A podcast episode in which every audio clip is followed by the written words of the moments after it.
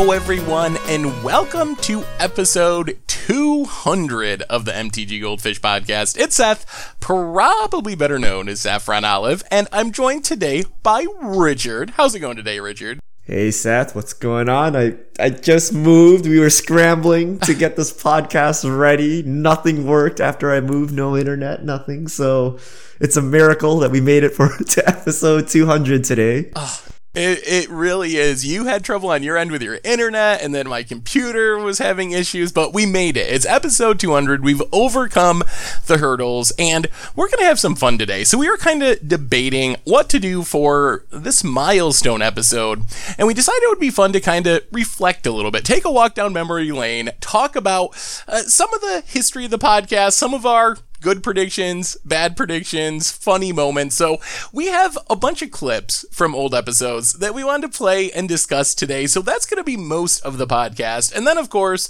fish mail. We can't get a, even on episode 200. We got to answer the fish mail. It's a tradition. A good way to start off our next 100 episodes. So that's our plan for today. Walk down memory lane. But before we get to it, I have a couple of reminders for everyone. First off, the sponsor of today's show is spikesacademy.com, the world's first e-learning academy for Magic the Gathering, and their online courses are created by some really amazing Magic players like PVDDR, also Reed Duke, so you can check them out over at spikesacademy.com and even get 10% off if you use the code GOLDFISH. And to learn more, you can check them out on spikes underscore academy on Twitter. So thank you so much to them for their support. Also, we have some exciting news as well. Over on the merch page, in celebration of episode 200, we have a playmat specifically for the podcast, MTG Goldfish Podcast Playmat. So if you're looking for a way to support the podcast, support the site, uh, head over to the merch page, check out the sweet new playmat. So I wanted to make sure I mentioned that as well. So with our reminders out of the way, uh, Richard, I think you're going to kind of take it away. You got the clips over there, so you're going to be in charge of playing them, and then we'll discuss them. So why don't you take us down our walk through memory lane. Yeah, so this is episode 200. Now, if you do some basic math, that's over four years of podcasts, Seth. I didn't realize we've been doing this for four years. Is actually, Actually, I don't know if your basic math holds up there. I think that is slightly less than four years, actually. But wait, what? But the, what? There's 52 weeks in a year, so so almost four. years. Oh, okay, okay. Well, wait, I, I thought you got. Me. I'm like, wait a minute. Wait, there's one podcast a week. That's 50. 50 times four. No, no, we, yeah. we, we had some weeks where we missed the podcast and took a break or something. I'm sure it's been more than four years. That's that's insane. That is really crazy. Uh, I, I oh, when we started this, I none of us, I don't think, really knew. This started with an idea from Chaz, I think, was the one that initially pitched the podcast back in the early days of content on Goldfish. And we were like, yeah, that'll be fun. Like, have a podcast. That's a cool idea. But at the time, uh, who would have guessed? I had no idea that we'd still be doing it over four years later. That's pretty insane. Yeah, and thank you to our listeners who've been listening to us for four years. I know there are people that message me occasionally say, you know, I've been here since episode one. And I'm like, wow, that's insane. You've heard all of our audio issues. Uh, some of these clips we're gonna play back. The audio is really bad. Uh, we still have audio issues. Like literally 10 minutes ago, none of this was working correctly. So uh, it's a miracle that we fumbled our way here. It's, it's like we got tackled at the five and just fell forward, and then the, the tip of the ball crossed the plane of the end zone. Like that's that's what's happening here. But we're here. Oh my god, four years. So Seth, you talked about this a bit, but we started the podcast with our, our, original host Chaz, who's no longer with us. He actually messaged, he messaged me and uh, he said, "Hey, do you guys, you guys want to just make a weekly news podcast and we can talk about finance and what's going on in the world of magic and things like that?" And uh, I was like, "Sure, I guess I have nothing better to do." And then uh, we, we we got some mics, some terrible mics, and then we recorded our podcast. And here Here's episode one, and I'm gonna warn you guys, it sounds like a tech talk, a TED tech talk, a business presentation. It sounds really bad. Here you go. Hi everyone, this is Richard from MTG Goldfish. Today I'm excited to share with you guys our new MTG Goldfish podcast. Uh, it'll be a weekly podcast where we highlight the latest Magic the Gathering news. Uh, it'll give us a chance to give you an in-depth look behind some of the numbers on the website, provide discussion behind the articles, and provide a general platform for interaction between the fans and people behind the website. Oh boy, I read that script well, didn't I? Oh, you na- you na- you nailed it. It was like an infomercial, word for word. Oh my god! I, if I had if I had heard that, I don't know if I would have kept listening. So thank you to our fans for for sticking with us through our first intro. that that that was serious, Richard. When he had a real job and he had to give like PowerPoint presentations day in and day out, like that. That was it. That that that was the podcast PowerPoint presentation. Oh boy, Oh. but but you're not much better, Seth. I have some early clips of you. We're, we're gonna find Oh out. Oh no! Oh no! But one of the biggest misses we've had on this podcast was a little a little blue mage by the name of Jace. Jace VP. and uh, that's the flip walker Jace and we all thought he sucked. We thought all of the flip walkers sucked and after we, we, we put that out in the public, Jace came, went on to terrorize standard. he was uh, played in modern quite a bit at that point in time, right? He, he's kind of fallen out of favor now, but he was basically uh, the Teferi of, of yesteryears, and we missed big. So this is what we had to say about Jace. We're we're gonna devote a 15 minute podcast to how bad Jace is. A whole 15 minutes, and I think Seth, you dominated that with uh, with some of this. Uh, well, I, I think we'll probably cover most of it as we talk about the planeswalkers, but I kind of just go through step by step through each planeswalker and explain why they suck. Uh, yeah, I uh, I was not high on Jace or any of the flipwalkers. Actually, I think I was most high on Kytheon, which ended up being like the probably the worst or one of the worst of the flipwalkers. Ah, I will never live that down. Uh, no matter we could be doing episode 400 and you will still be playing clips of me saying Jace Vryn's Prodigy was bad. So so he was so bad that we just dismissed them on the podcast. Like, we didn't even talk about them in detail. So if you really want the nuances of why Jace was bad, you got to check out the article. And uh, I don't even know what the article was called, Seth. What do I what do I search? Like Jace going to some- school, MTG Gold. Something, yeah, sending the flipwalkers to college or something like that. I, I've tried to block it out of my mind, so. that was a good article, Seth. Why don't why don't you write like these kind of like situational comedy articles like that? That was your like Saved by the Bell going to college themed finance article. What happened? Uh, I think one of the weird trends about the podcast and also my articles is uh, kind of a general trend away from finance to some extent. Like, we still talk about it to some extent. I still do articles about it on some extent. But if we're listening back, like, that's one of the things that I was reminded of with these clips. We used to be a very finance heavy podcast. Do you remember we would do like every week the movers and shakers, and that would be like a huge chunk of the podcast was like price movement and stuff like that. And we just kind of drifted away from the financial aspect. So, Yeah, I think Yeah. yeah, it was very different back then because uh, no one knew much about finance. Like, for example, you know now that you shouldn't pre-order during spoiler season that cards will be inflated and that people will open packs and it'll get cheaper. And we know, you know, when around rotation to sell things. This wasn't as apparent back then, so we had to talk about it more. And Wizards didn't reprint cards like crazy back then either. So you had to really be on your feet to figure out when you should buy into modern. Uh, you know, I, I remember like, oh, is it modern PTQ season coming up? You know, prices are going to spike.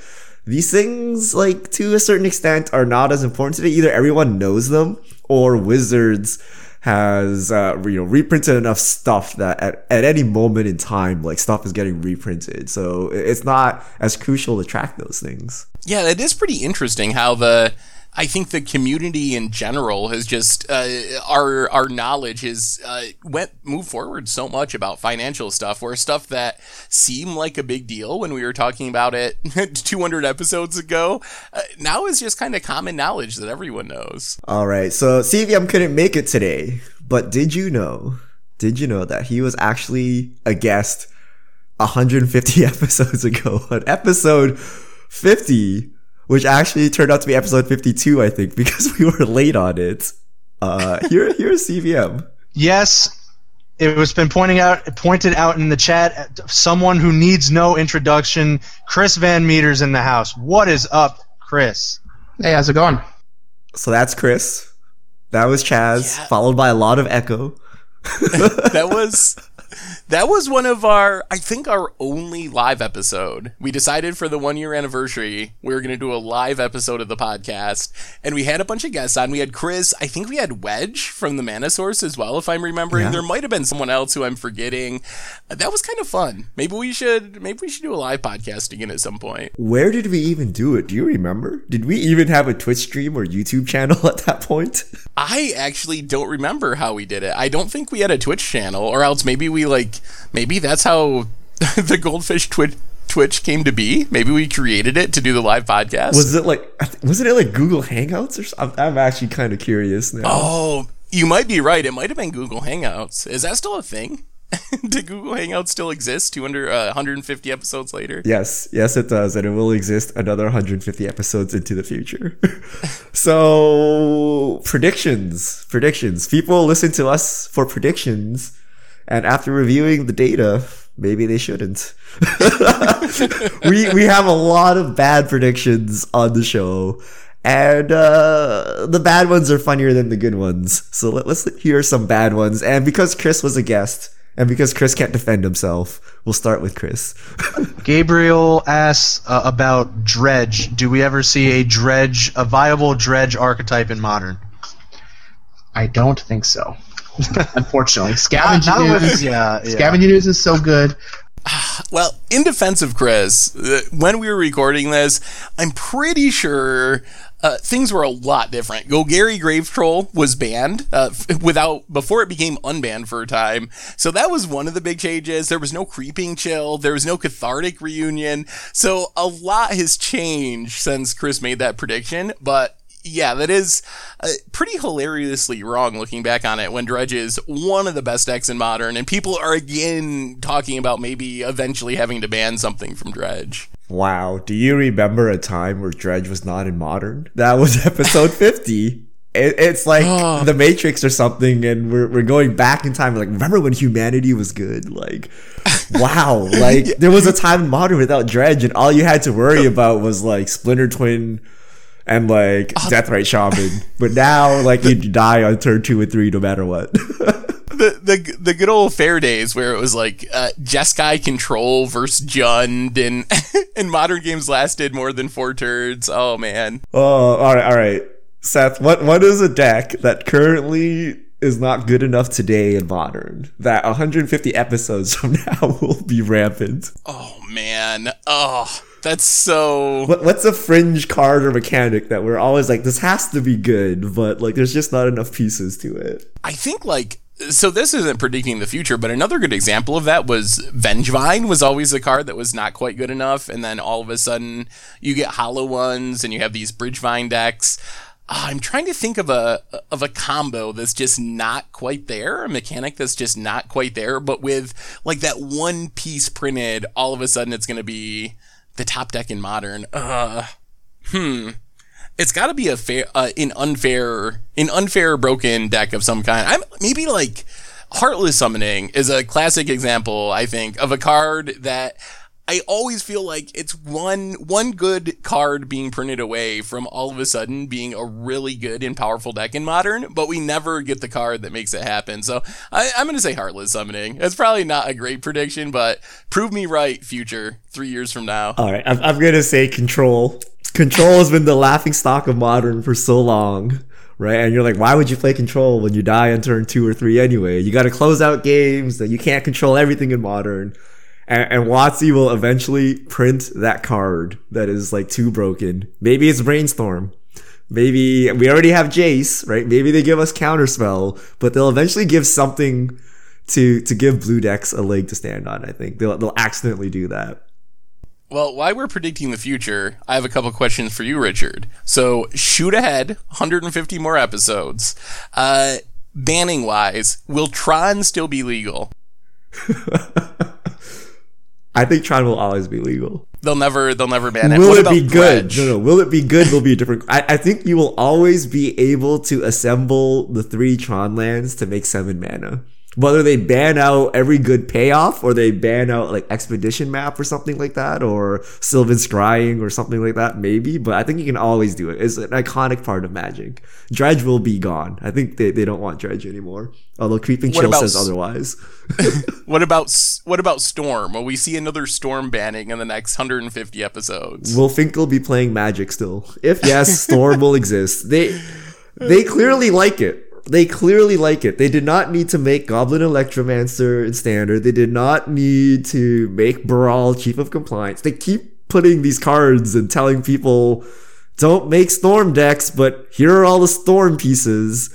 Uh, but I think they will be slightly different. I think they actually won't print rituals anymore, but they will print cost saving cards, which allow you to storm off. All right, and one one last one specifically for you. 150 episodes from now, what tier will Jund be? Tier 1, tier 2, tier 3. Where will Jund be 3 years from now? Tier one. the green That's power creep. Eventually, we're going to get a Tarmogoyf that's like a siege rhino. It's a two mana. It starts at like like two three, okay, and then it gets plus X plus X for each card type in the graveyard, and it does a lightning helix on E ETB.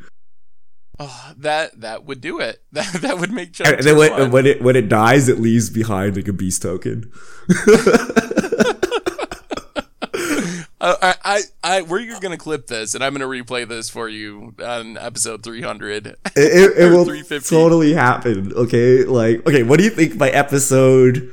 Let's say by episode 450 or 500, what does a one mana creature look like? Like a the beefiest one mana creature. Ah, I don't know if it's gonna. I, I'm gonna say it's not any better than today. Like maybe, maybe we'll see more utility stuff. Another Deathrite Shaman type thing will slip out potentially. But I think if you look at the baseline, is like maybe Wild Nacatl, one mana three three. I think that'll still be the baseline on episode 400 or 500. Ah, I think we'll, I think we'll get something better. I think a one mana four four is doable, or maybe like a one mana four one or like five one or something, or like a a four three with first strike. We'll get something ridiculous. There, there's no way.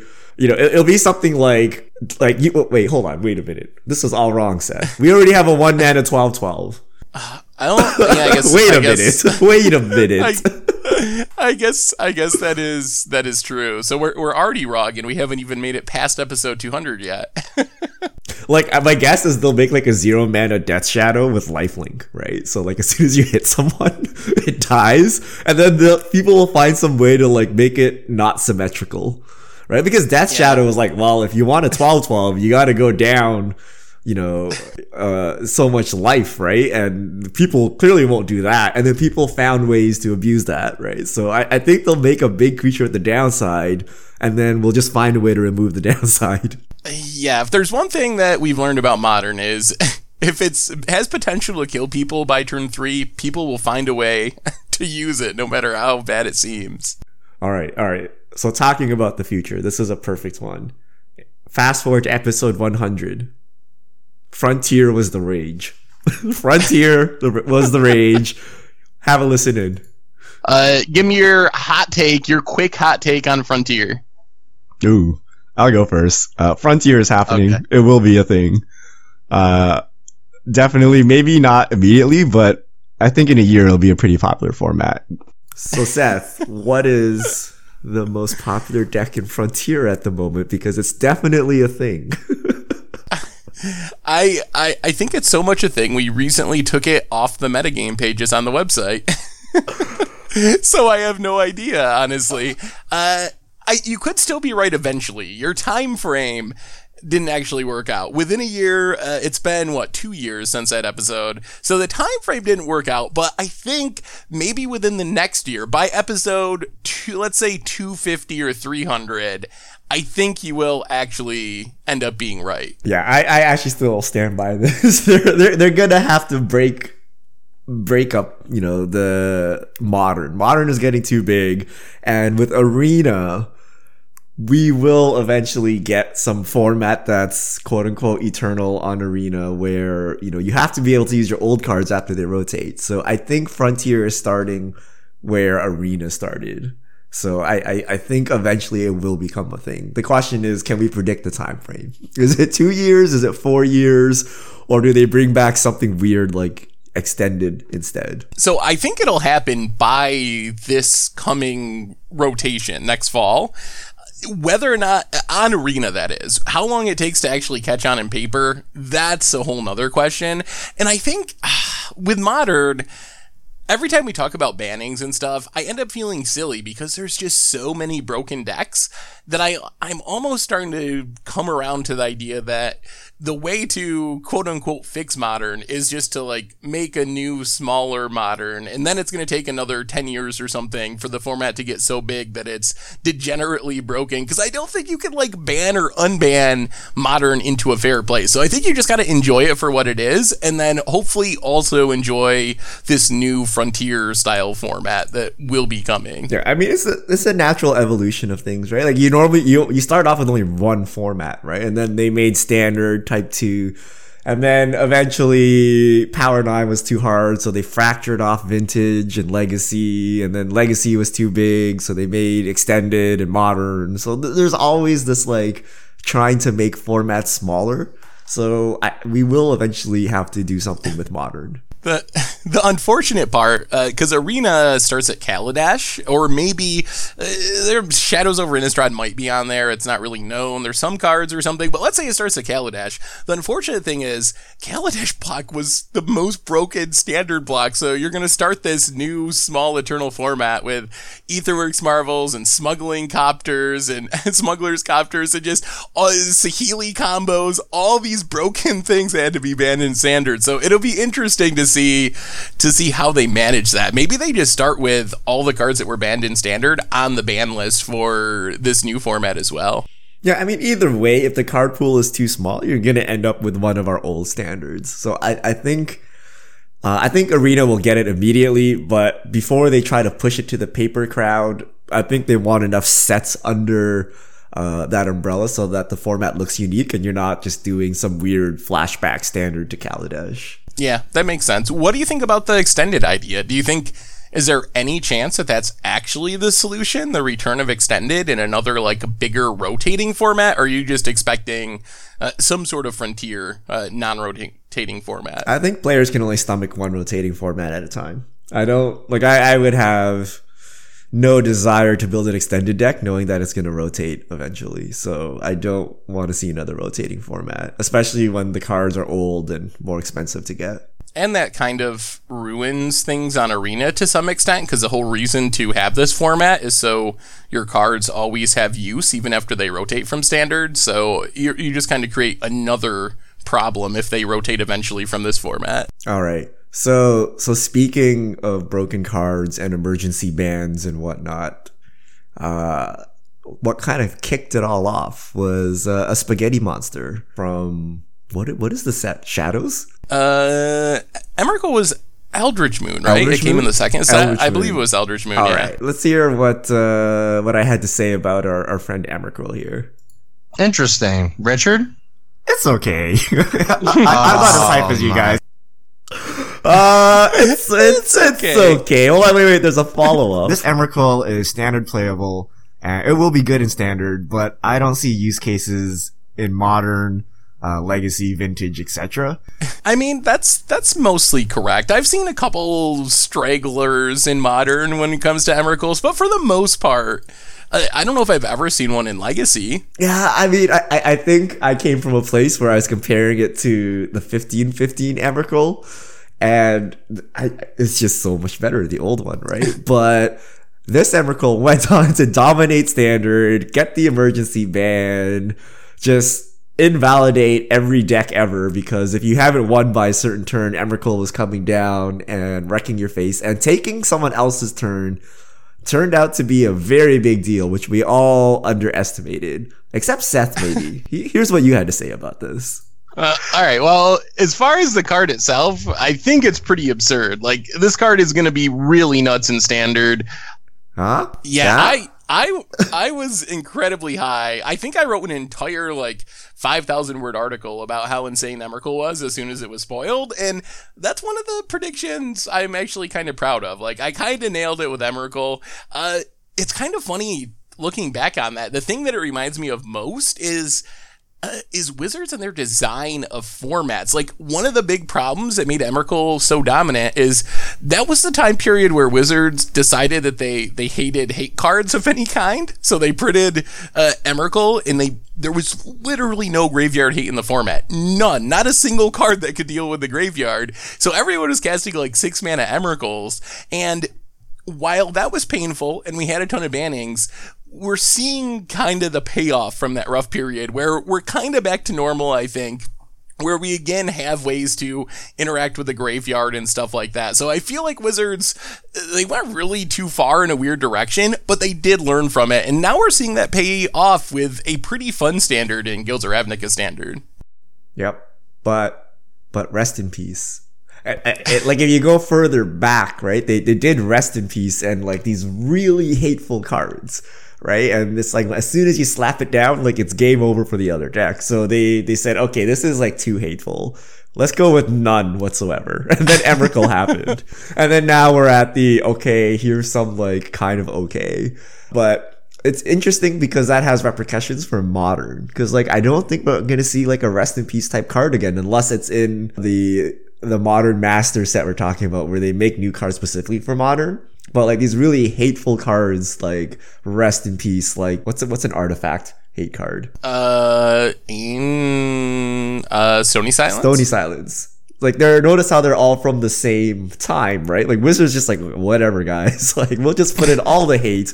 But now we we don't really get that much. Like we don't get that much new tech for modern sideboards with new sets. Oh, I got another question for you, Richard, for our future prediction. So uh, we're at episode 200. Let's say by episode 300, will we have a set or a product that is putting new cards in modern without going through standard? Yes.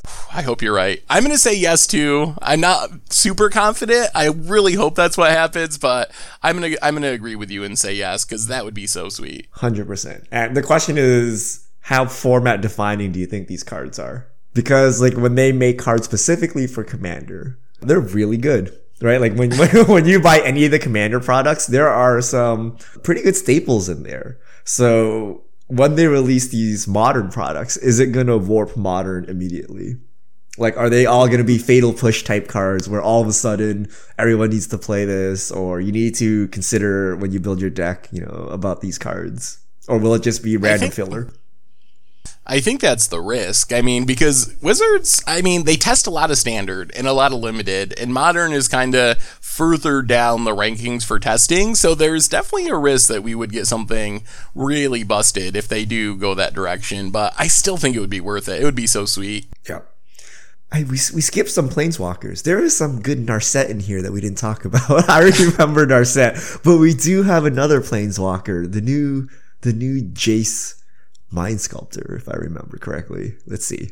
I think she'll be good, but I think people have overhyped her. I, I don't know that she'll be even the best planeswalker in this set. Chandra's okay. Huh? Huh? We we were like kind of okay there.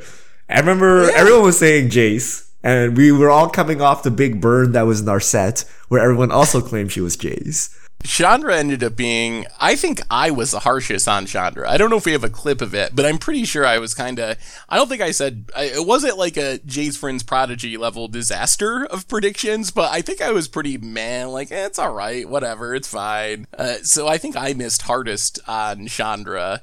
And Narset, oh man, uh, I just remember Narset for like maybe 12 episodes, maybe even more. Maybe it was like 16 episodes in a row. And this was back during the finance days. And we would always talk about the biggest winners and losers. And Narset, I swear to God, was the biggest loser from like $70 down to like $5. So every week, the biggest loser for like four months was Narset, Narset, Narset, Narset. So wait, so what what what have been the worst planeswalkers we've seen in 200 episodes? So Narset's got to be up there. Yeah. Tibalt, Tibalt's bad, but everyone kind of knew he was bad.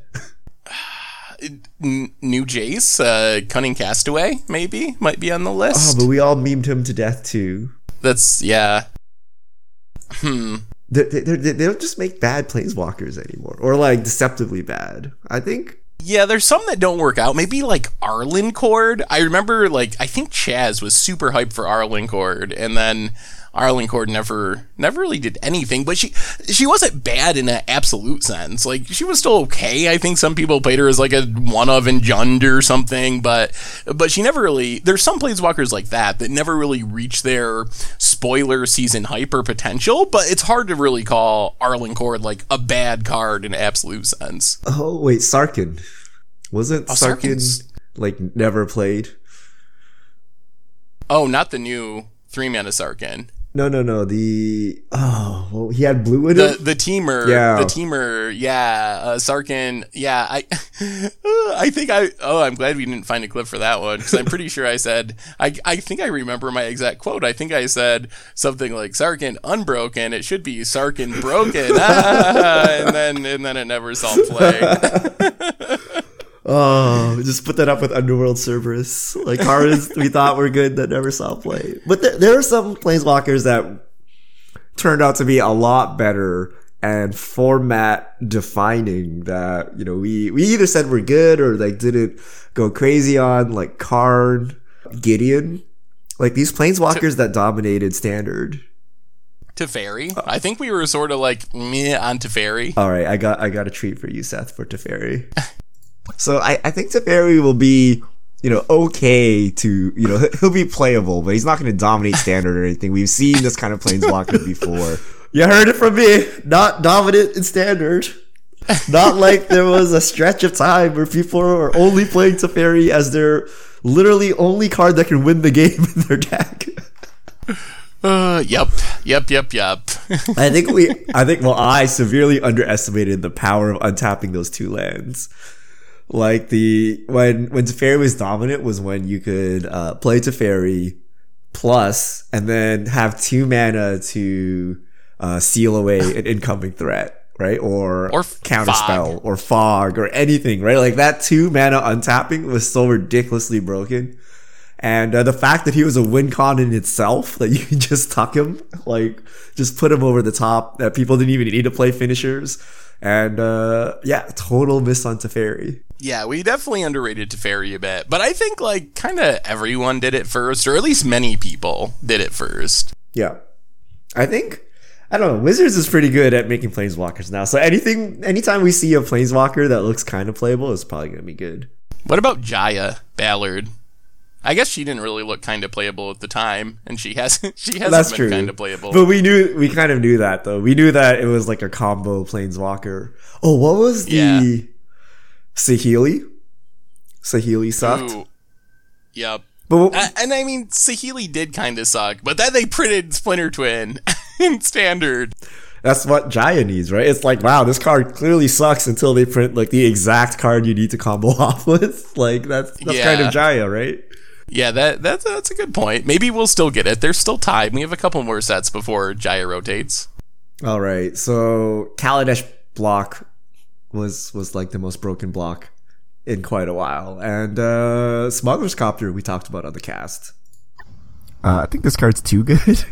it seems really good. Like any creature you just randomly play now ha- is a three three haste looter on the first turn.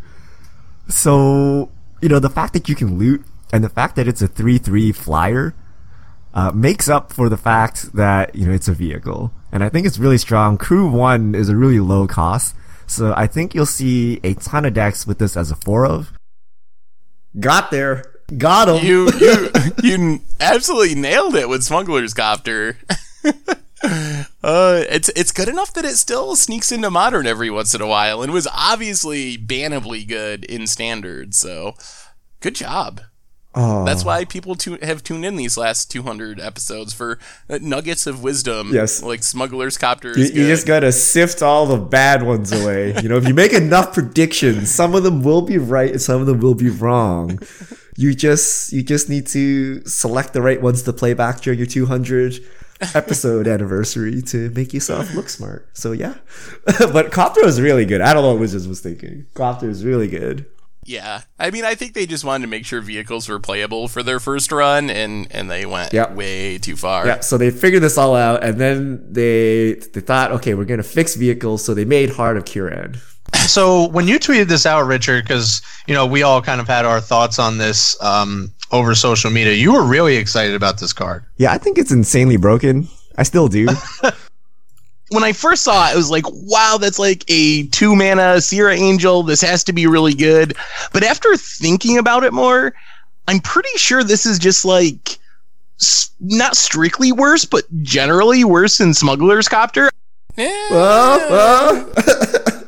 I think that's probably That true. true, I think yeah. Smuggler's Copter was actually better, but but then it got banned, and Heart of Kiran was uh, pretty dominant as well. Man, I forgot how good Mardu Vehicle was uh, for such a long time. That was like for almost a year. That was one of the best decks in Standard. Ugh, vehicles. Well, now we get horrible, absolutely unplayable, Ah, unplayable yes, vehicles to make up for it. Oh, what was, what was the last vehicle? The the Weatherlight. The Weatherlight died for these sins. the Weatherlight Yeah. is supposed to be like the greatest ship of all time or something. And I don't even remember what it does. I don't even know what it does because it was that bad. I haven't even played it in Commander. Yeah, it's it's not very good. Ah, they, they should have just made Smuggler's Copter the Weatherlight. Then everyone would would love it. oh boy. So vehicles, big mistake. Energy, big mistake. I don't think we have any clips on energy, but energy was a big mistake. Uh, what else happened during that time? I think pretty much just Kaladesh was a big mistake. Yep. Yep. in, in in general. Uh, so after after that, we went to Amonkhet, and then we got we got the gods, and uh, here's a little clip on uh, Hazoret. Eh? I mean, it's cool to see what the gods are going to be like. They're they're not devotion based, but they do have a kind of a pseudo devotion ability where you have to meet some condition to actually turn them into creatures. I know they're technically creatures all the time, but functional creatures. You have to do something. I think people are going to be surprised at how difficult it is in a typical deck to be hellbent or even just have one card in your hand. That's it seems like it should be easy, but a lot of times, if you get yourself into that position, you either have to be like winning the game right away, or you're going to end up losing because you have no cards in hand and your opponent does. So I think that you need a really specific deck for Hazoret, but I think in that deck it can be very strong.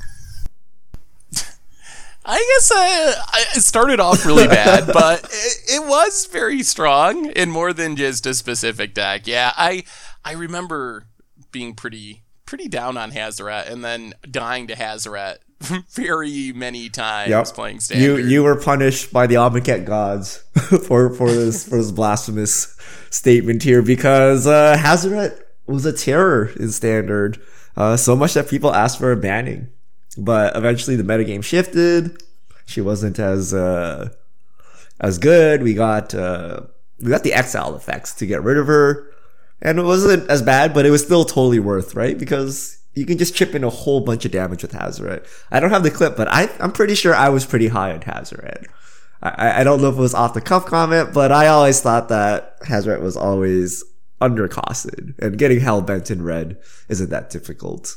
Yeah, well, yeah, you were right on that one, and I was pretty far off. Ah, but uh, but I'm not good at predicting gods because the next god in line to dominate standard was Yeah, I think it's good enough to play by itself. I, I don't know that you would use it as a control finisher or something. It seems not good enough, but in a mid-rangey deck. But blue and black are not typically mid-range colors in standard. Oh, I was about to ask you, Seth, which god do you think I'm talking about? And then the last part Uh, gave it away. It sounds like Scarab God to me. I I'm pretty sure I was excited Yeah, for the you Scarab like God right God. away. Uh, I, I, yeah, I thought it was too slow. Turns out that you could just reanimate everything and stabilize, no problem. So what what one do you think was worse in standard? Which was more annoying, Hazoret or Scarab God? Scarab God. Yeah, it probably actually was Scarab God. Uh, they were both they were both pretty annoying at their peaks, but uh, Scarab God felt so unbeatable. Like they're oh man, I remember just uh, the nightmares of your opponent playing a Scarab God, and you're just like, oh, okay, I, I can't win. Yeah, you need to Scoop 'em up. answer it immediately. If you're if you're a bit late in answering it, like you're you're in trouble, and it's hard to answer because it comes back to your hand and you can just play it again.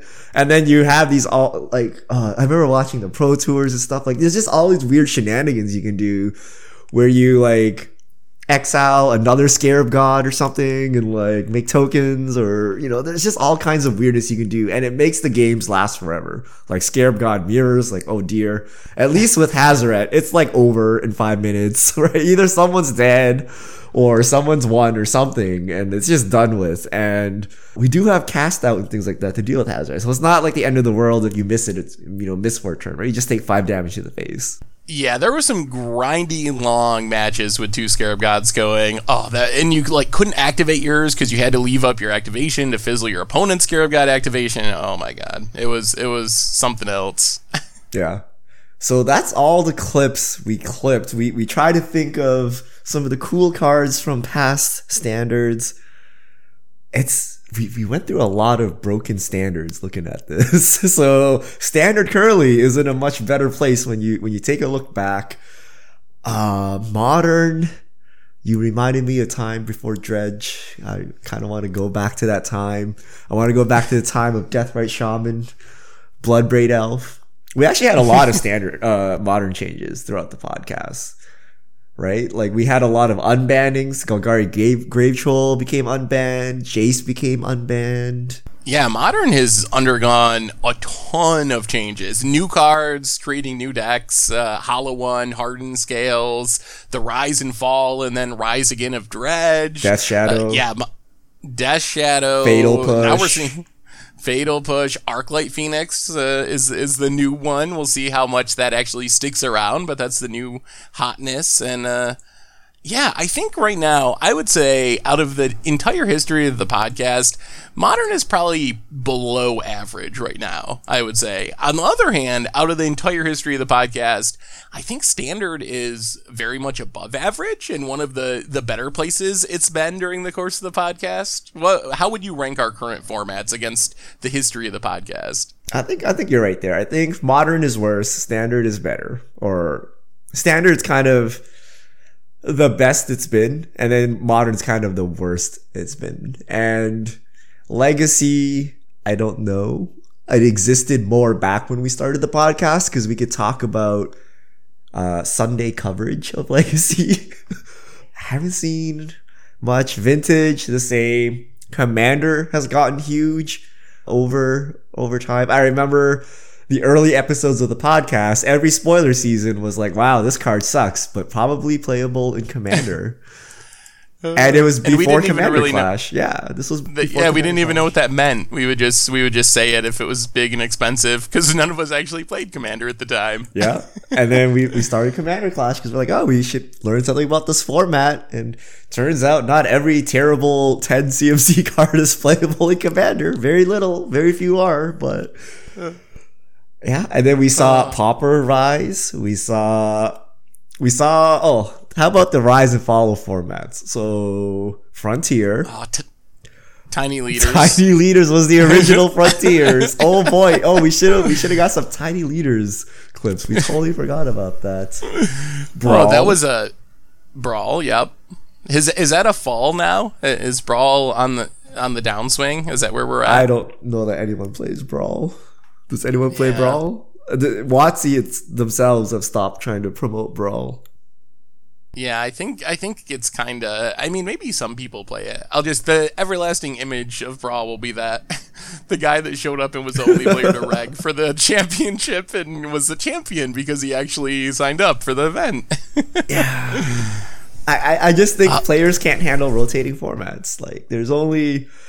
I don't have time to keep up to date on like 10 formats at once, right? Like, even standard is like too much, right? So, like, adding in Brawl, having to manage that. Like, I like my EDH deck because five years later, it still works. And maybe it's not optimal, but it still works and I can still play it, right? So, that doesn't happen with Brawl. Uh, so let's let's jump forward. excuse me. Let's jump forward 200 more episodes.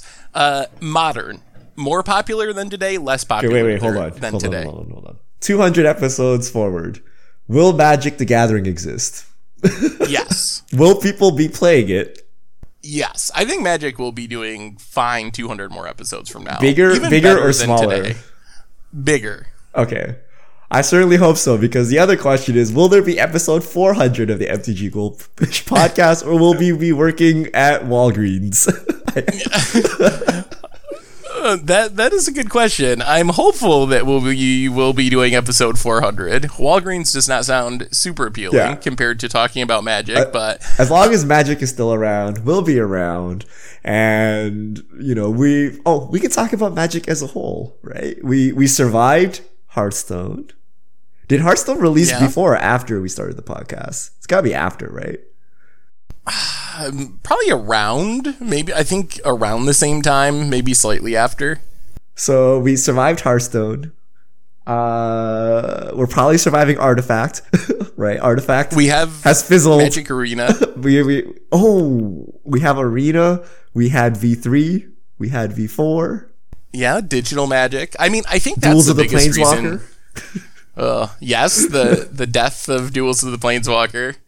I mean, I think Arena is the biggest reason to be optimistic for. I mean, there's other reasons as well, but I think that's the biggest one to be optimistic for 200 episodes from now. Magic doing really well. All right, so so 200 episodes from now, will organized play look the same? Mm, No.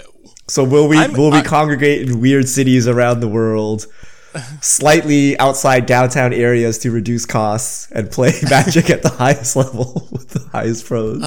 So I, uh, man, uh, all right. My hot take prediction that we can look back on and laugh uh, 200 episodes from now is that there won't be pro tours, at least in paper anymore, Ooh, by the time we get to episode 400. I think maybe GPs or Magic Fests, like those type of gatherings with a more casual bent, those might still be doing something. But I'm gonna I'm gonna say that Premiere Play is done on in digital, most likely on Magic Arena. Who knows? Maybe there's some other program or game that they're working on that could change things in the next four years. But but that's my hot take prediction. Four years from now, no pro tours.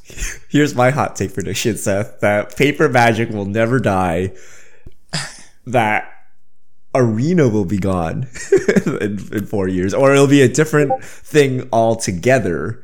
Uh, but in general, I think Wizards, I, I, I don't see them ever going away from paper and that they'll keep it around their, the entire existence, that the Pro Tour will still exist. Secondary hot take, Pro Tour payout will be exactly the same as it is today. it hasn't I don't know how increased in the last 10 is. years, right? And it won't increase in the future. What they'll do is split off Arena, have their own esports circuit or something. We're about to find out next week, or I guess this week, with the organized play announcement for Arena as well.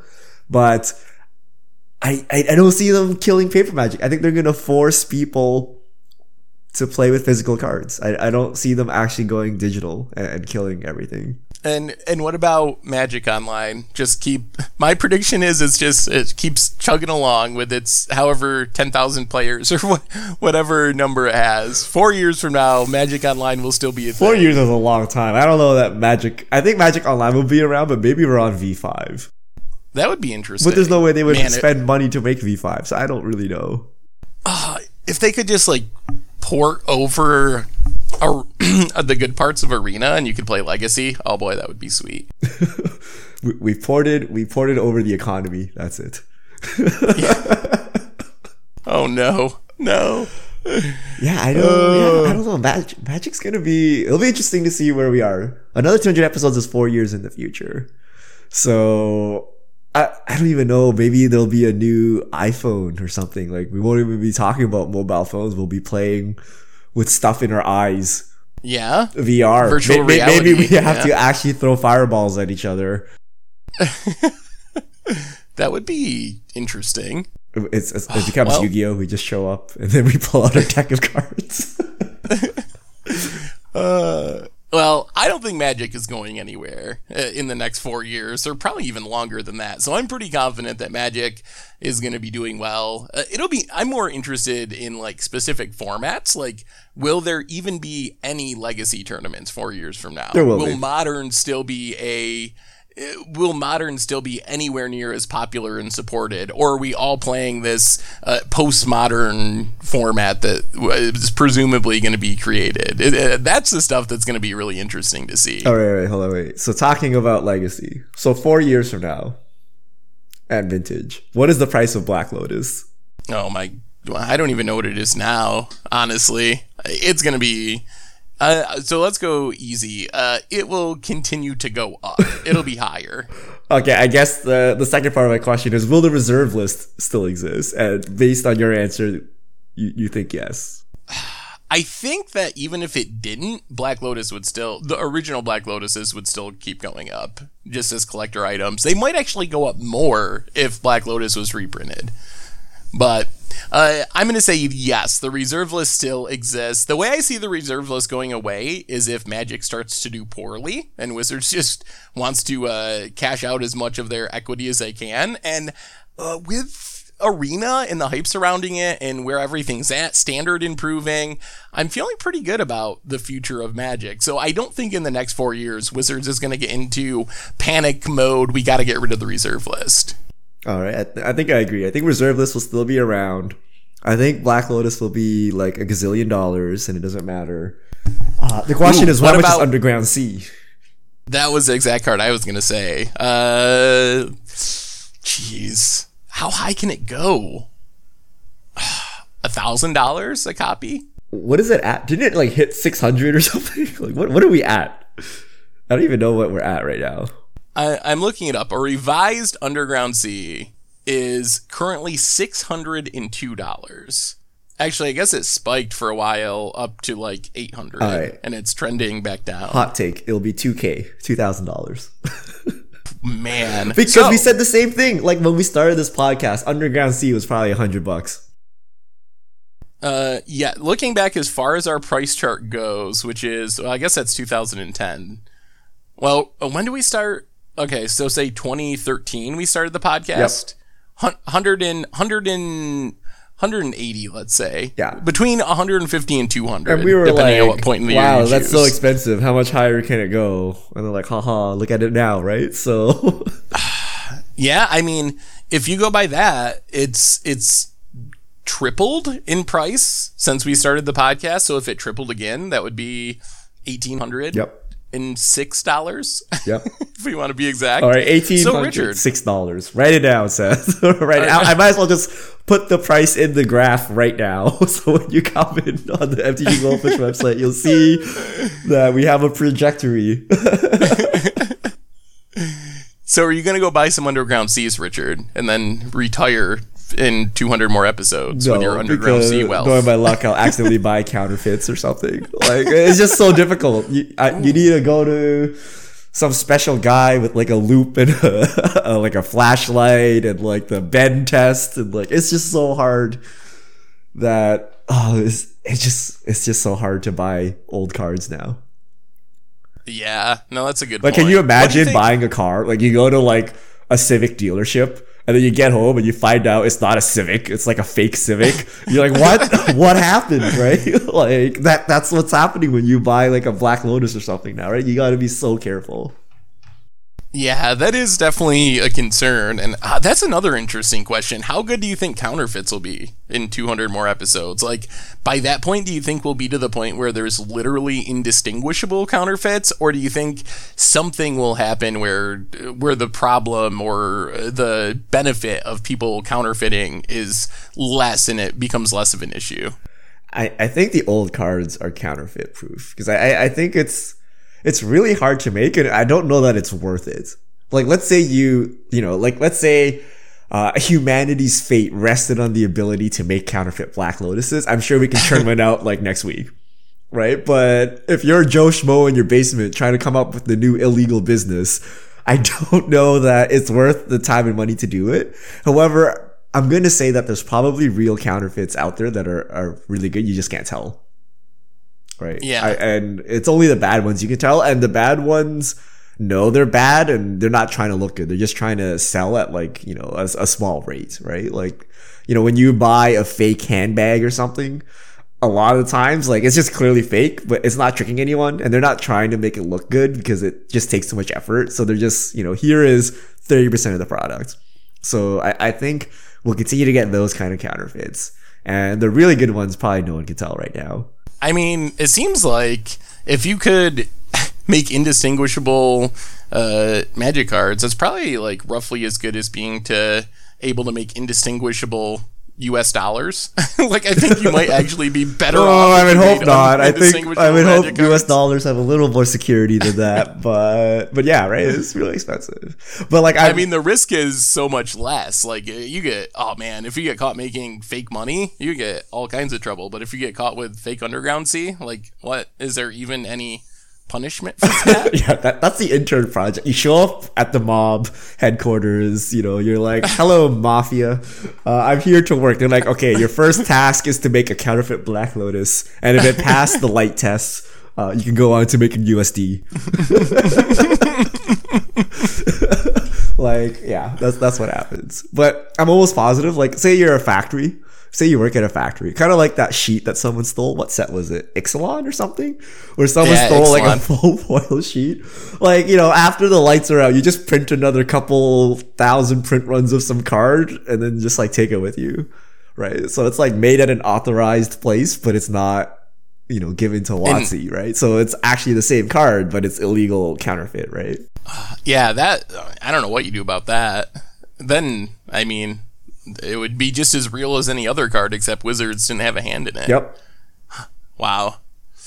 Crazy, crazy times. Well, any any other uh any other predictions or thoughts here, Richard? Episode 200. Also, are we fish mailing or are we just going to go with this? May- may- Maybe we'll we'll do one fish mail question because we can't have an episode without fish mail. But but it right, is our so- 200th anniversary, so we, we need to make sure we get all the predictions in so we can use these clips for our 400th anniversary. Oh, we have some good ones and they are probably I no, one one last prediction. How many of our predictions do you think will actually be right? Zero. That's back. an easy one. Yeah. Zero. I think we'll get one. One of one of our crazy predictions will probably be right. Hopefully it's mine and not yours, but we'll see.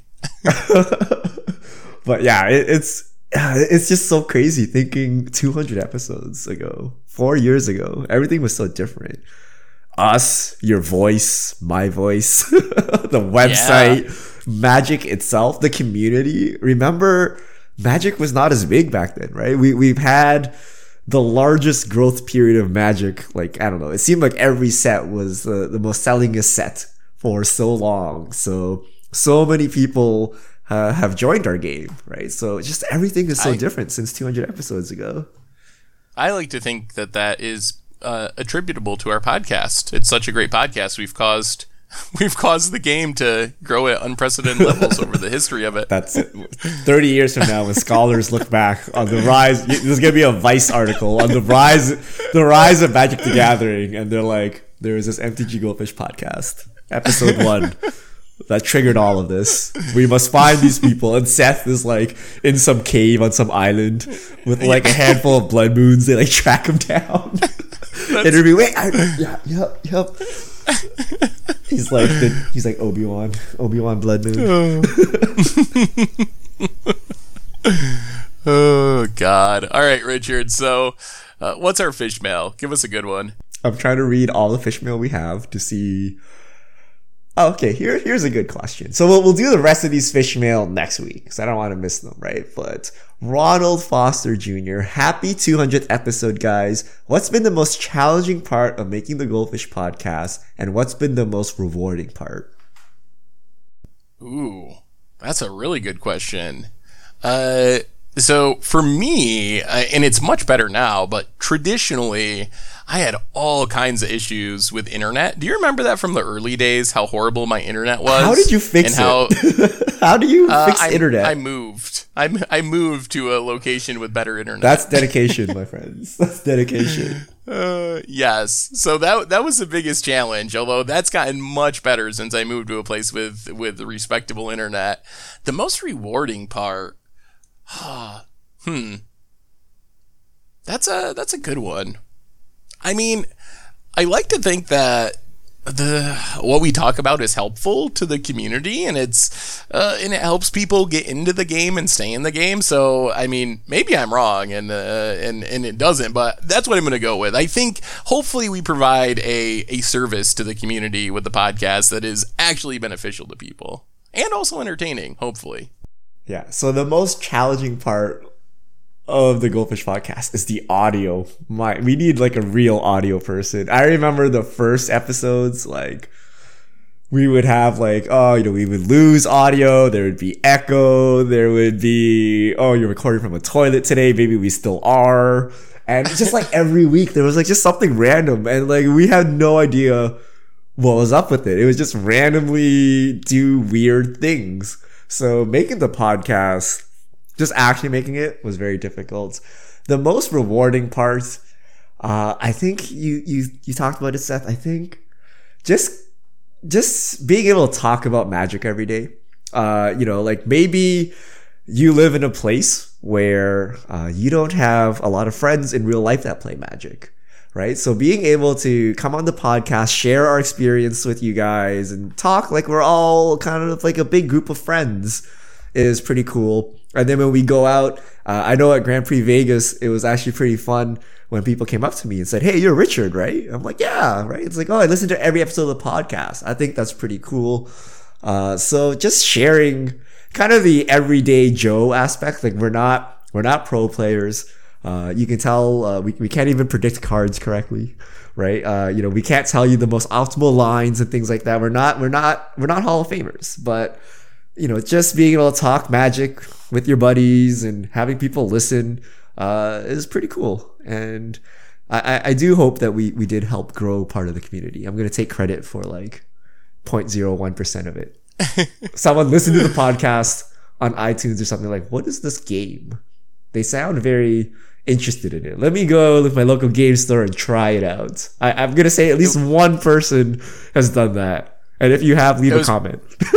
it was it was probably someone who was looking for like magic tricks or like actual magic and stumbled across our podcast and then got hooked if you're if you're an actual magician and you started playing Magic the Gathering because of us, let us know in the comments below. Oh man. Uh, well, I think that does it for episode 200 of the MTG Goldfish podcast. Anything else on uh, the way out the door today, Richard? Uh, no. So it's been a fun 200 episodes and hopefully 200 more, and we get to do this again. Maybe we'll make a, a shorter milestone. Maybe we should do like episode 300 instead. Or like 201? 201. Join us next week as we celebrate again. Uh, well, thank you to all of you. Seriously, like, thanks for hanging out, Richard. But thanks to the audience. It's because of you that these 200 episodes have been possible. So thank you for being so awesome. Thanks for listening and hanging out each week. Definitely appreciate it. And uh, with that in mind, if you are looking for a way to support the show, reminder: we have the new podcast playmats available over on the merch store, so you can check them out there. And one last shout out to the sponsor of today's show, spikesacademy.com. You can get 10% off at spikesacademy.com with the code goldfish. So thank you to them for their support. So again, Richard, thanks for hanging out. Thanks to everyone for listening. This has been episode 200. We will be back next week with episode 201. So until then, have a wonderful week. And this is the crew signing out.